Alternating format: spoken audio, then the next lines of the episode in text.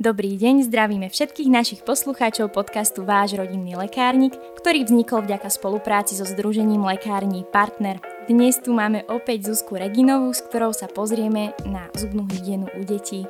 Dobrý deň, vítajte opäť. Dobrý deň, zdravím poslucháčov a ďakujem za pozvanie. Ako je to s deťmi? Asi by sme im mali ísť príkladom ako dospelí, ale kedy začať? Kedy ísť prvýkrát s dieťaťom k zubárovi? Dentálna hygiena trošku uh, teraz nahrádza toho zubára u tých detí, lebo uh, častokrát ja mám maminky, ktoré viem, že majú malé dieťa, chodia ku mne na dentálnu hygienu a poviem aby len tak pre zoznámenie, už uh, vlastne keď je to ešte aj batola alebo, alebo proste maličké dieťa, že aj na rukách s kočikom nech príde a nech sa trošku zoznamuje s tým kreslom a s tým prostredím u zubára je to dôležité potom, aby, aby sa vlastne nebálo k tomu zubárovi ďalej. Ja sa na tej dentálnej hygiene s tými zubami len hrám u tých detí alebo si ich pozriem, čiže nič hrozné sa tam nedeje a tým pádom potom aj ďalej, ak by bol nejaký kaz alebo, alebo niečo vážnejšie by tam trebalo spraviť, tak určite tomu dieťaťu sa potom ľahšie ide k tomu zubárovi. Kedy je už čas, že prvá dentálna hygiena u dieťaťa? Keď mamička chce prísť, tak nech príde. Ale, ale väčšinou, keď sú tam už tie prvé zúbky, hej, aspoň aspoň tie štyri alebo zadné stoličky už prerezané mliečne, tak vtedy. No. Čiže je podstatné chodiť aj keď má dieťa ešte len mliečne zuby. Lebo veľa, veľa rodičov je takých, že aby to vypadne, to nebudeme sa o to starať. Prečo je dôležité, aby sa starali aj o tie mliečne? Tie mliečne zuby tam sú pre niečo, oni majú svoje funkcie, čiže preto by sme mali ako rodičia zabezpečiť, aby tam tú dobu, pokiaľ tam majú byť, aby tam naozaj boli. Čo sa týka tých funkcií, ide tam aj o výslovnosť dieťaťa, takisto držia to miesto tým trvalým zubom, aby sa na správnom mieste potom tie trvalé zuby prerezali. Je správny vývoj čelusti, aj nám zabezpečujú tie mliečne zuby, čiže z týchto dôvodov je potrebné, aby, aby ten rodič dbal na tú hygienu už pri tých mliečných zuboch, pretože predsa len zodpoveda za tie zuby. A on, on potom vlastne bude tie kazy platiť aj, takže by mu malo záležať. Hej, a vráťme sa teraz ešte, keď dieťa nemá zuby. Vie nejak uh, rodič dopomôcť tomu, aby tie zuby narastli dobre? Tie zubky prirodzene začínajú prerezávať v období toho 6. mesiaca, začína to spodnými rezákmi. Oni vtedy začínajú byť také aj nepokojné, hrísť chcú, taký svrbivý pocit, niekedy ich to môže aj bolieť, aj majú mm-hmm. teploty. Čiže tam jediné čo, tak zmierňovať toto možno nejakým masírovaním toho miesta, kde ten zub prerezáva. Existujú aj také gumené náprstky a tým masírovať to miesto a vlastne už tie prvé zubky dočisťovať. Viete ich aj nejak tých rodičov naučiť, že ako sa starať o tie detské zuby? Je tam nejaký rozdiel medzi tým, ako sa starať o detské zuby a ako sa my staráme už o svoje? Je tam rozdiel v tom, že je to oveľa náročnejšie, pretože to dieťa nie vždy spolupracuje, dosť bojuje proti tomu čisteniu. Uh-huh. Čo môže rodič spraviť? No ísť príkladom, to je, to je také zlaté pravidlo, že e, keď je v rodine dobrá hygiena, častokrát vidím aj u tých detí, e, že tých rodičov nasledujú pri tých mliečných zúbkoch určite o, ten rodič nedočistuje nejakými dospeláckými kevkami, ale sú na to menšie kevky o, a dočistuje no tak, ako je to možné. Sú techniky na čistenie u detí, ale Veľakrát sa stretávam s tými maminkami, že oni sú radi, že to nejako vyčistia, mm-hmm. že tam nejako tú kevku dajú. A dokedy je dôležité sledovať to dieťa a kontrolovať ho, respektíve robiť to s ním? Do tých troch rokov to robí čisto rodič a od tých troch uh, už to dieťa môže skúšať samo, ale stále je to také, že ono nemá takú manuálnu zručnosť, čiže mm-hmm. stále tam ten rodič je potrebné, aby večer tie zuby ešte dočistil a dokonca pre veľa ľudí sa to bude zdať, že strašne dlho, ale fakt, že do 10. až 12. roku by ten rodič mal tie zuby dočisťovať. Čo si má mamička od lekárnika pýtať, e, keď sa chce starať o tie zúbky toho dieťaťa? Tu závisí, že koľko má dieťa rokov, aké má zúbky, či už, sa tam, či už je tam zmiešaný chrúb, alebo je tam mlieč, mliečný chrúb.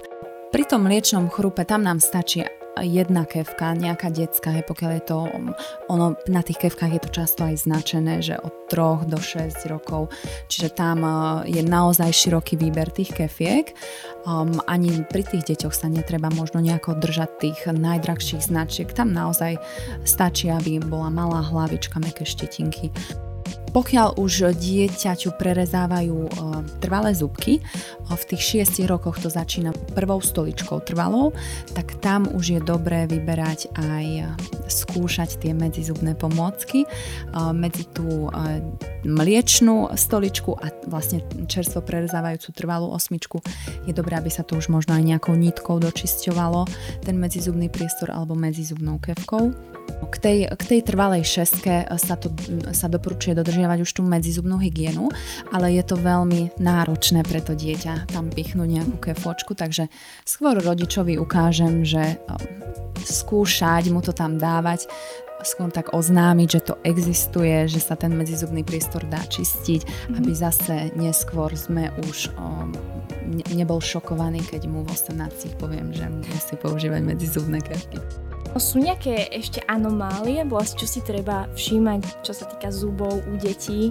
Anomálie chrupu môžu nastať už e, vlastne pri zakladaní chrupu, že veľakrát sa stretávame e, s nejakými nezaloženými zubkami, ale to skôr teda u tých trvalých zubov. E, častokrát nemajú ľudia založené osmičky, zuby múdrosti, mm-hmm. alebo potom zase druhá anomália sú nadpočetné zubky. Mm-hmm tam e, zase deviatky. Minule som mala pacienta s deviatkami a oni majú taký, e, taký čapíkovitý tvar, to len ani by si ich človek nevšimol, ale sú tak vzadu. U detí často pozorujeme, tak je nejaký otvorený zhríz alebo e, skrížený zhríz alebo veľký predkus. Anomálie môžu práve vzniknúť nejakými zlozvykmi. Napríklad, keď si dieťa veľmi dlho cmula palec alebo veľmi dlho má cumlík, čiže na toto si tiež dávať pozor, že vyberá tie cumlíky s nejakou biofunkcionalitou, aby to netlačilo pod nebi, aby tie zubky nevytlačalo dopredu a takisto sledovať tie zlozvyky toho dieťaťa. Ak aj pozorujeme nejaký obrátený zhrys, tak navštíviť potom špecialistu na strojčeky. Ono s tými cumlikami je to veľmi individuálne, čiže uh, tam skôr sa jedná o to, aby postupne tá maminka pripravovala to dieťa, dávala, dávala mu ho menej a menej, až teda potom ho vynechala úplne.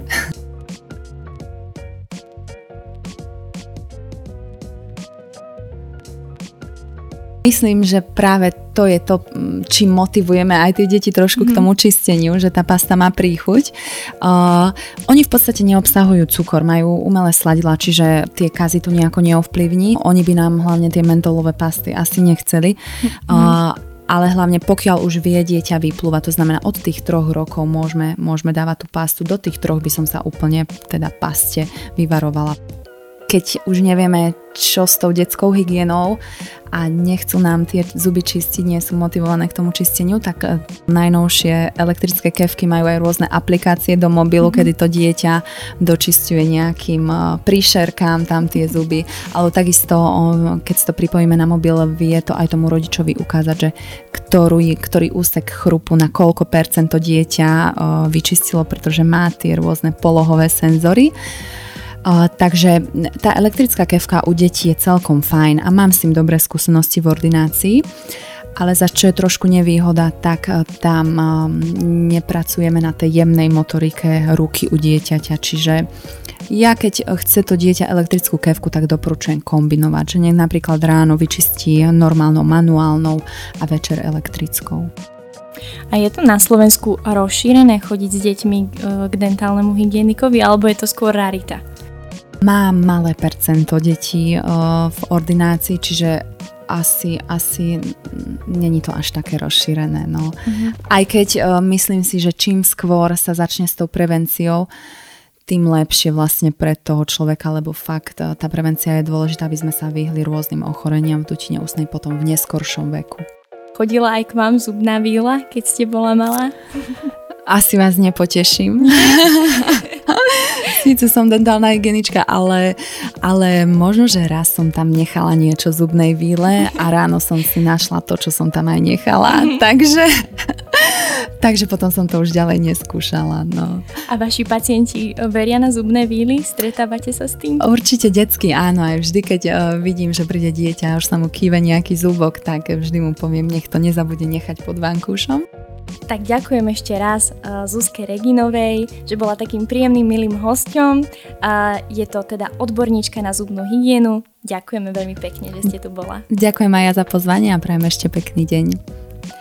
A vám, našim poslucháčom, chcem tiež poďakovať. Môžete nás podporiť napríklad tým, že nám dáte sledovanie na našich podcastoch, alebo si nás môžete pozrieť na našich sociálnych sieťach, či už na Instagrame ako Lekárne Partner, alebo na našom Facebooku. Budeme veľmi radi. Ďakujeme.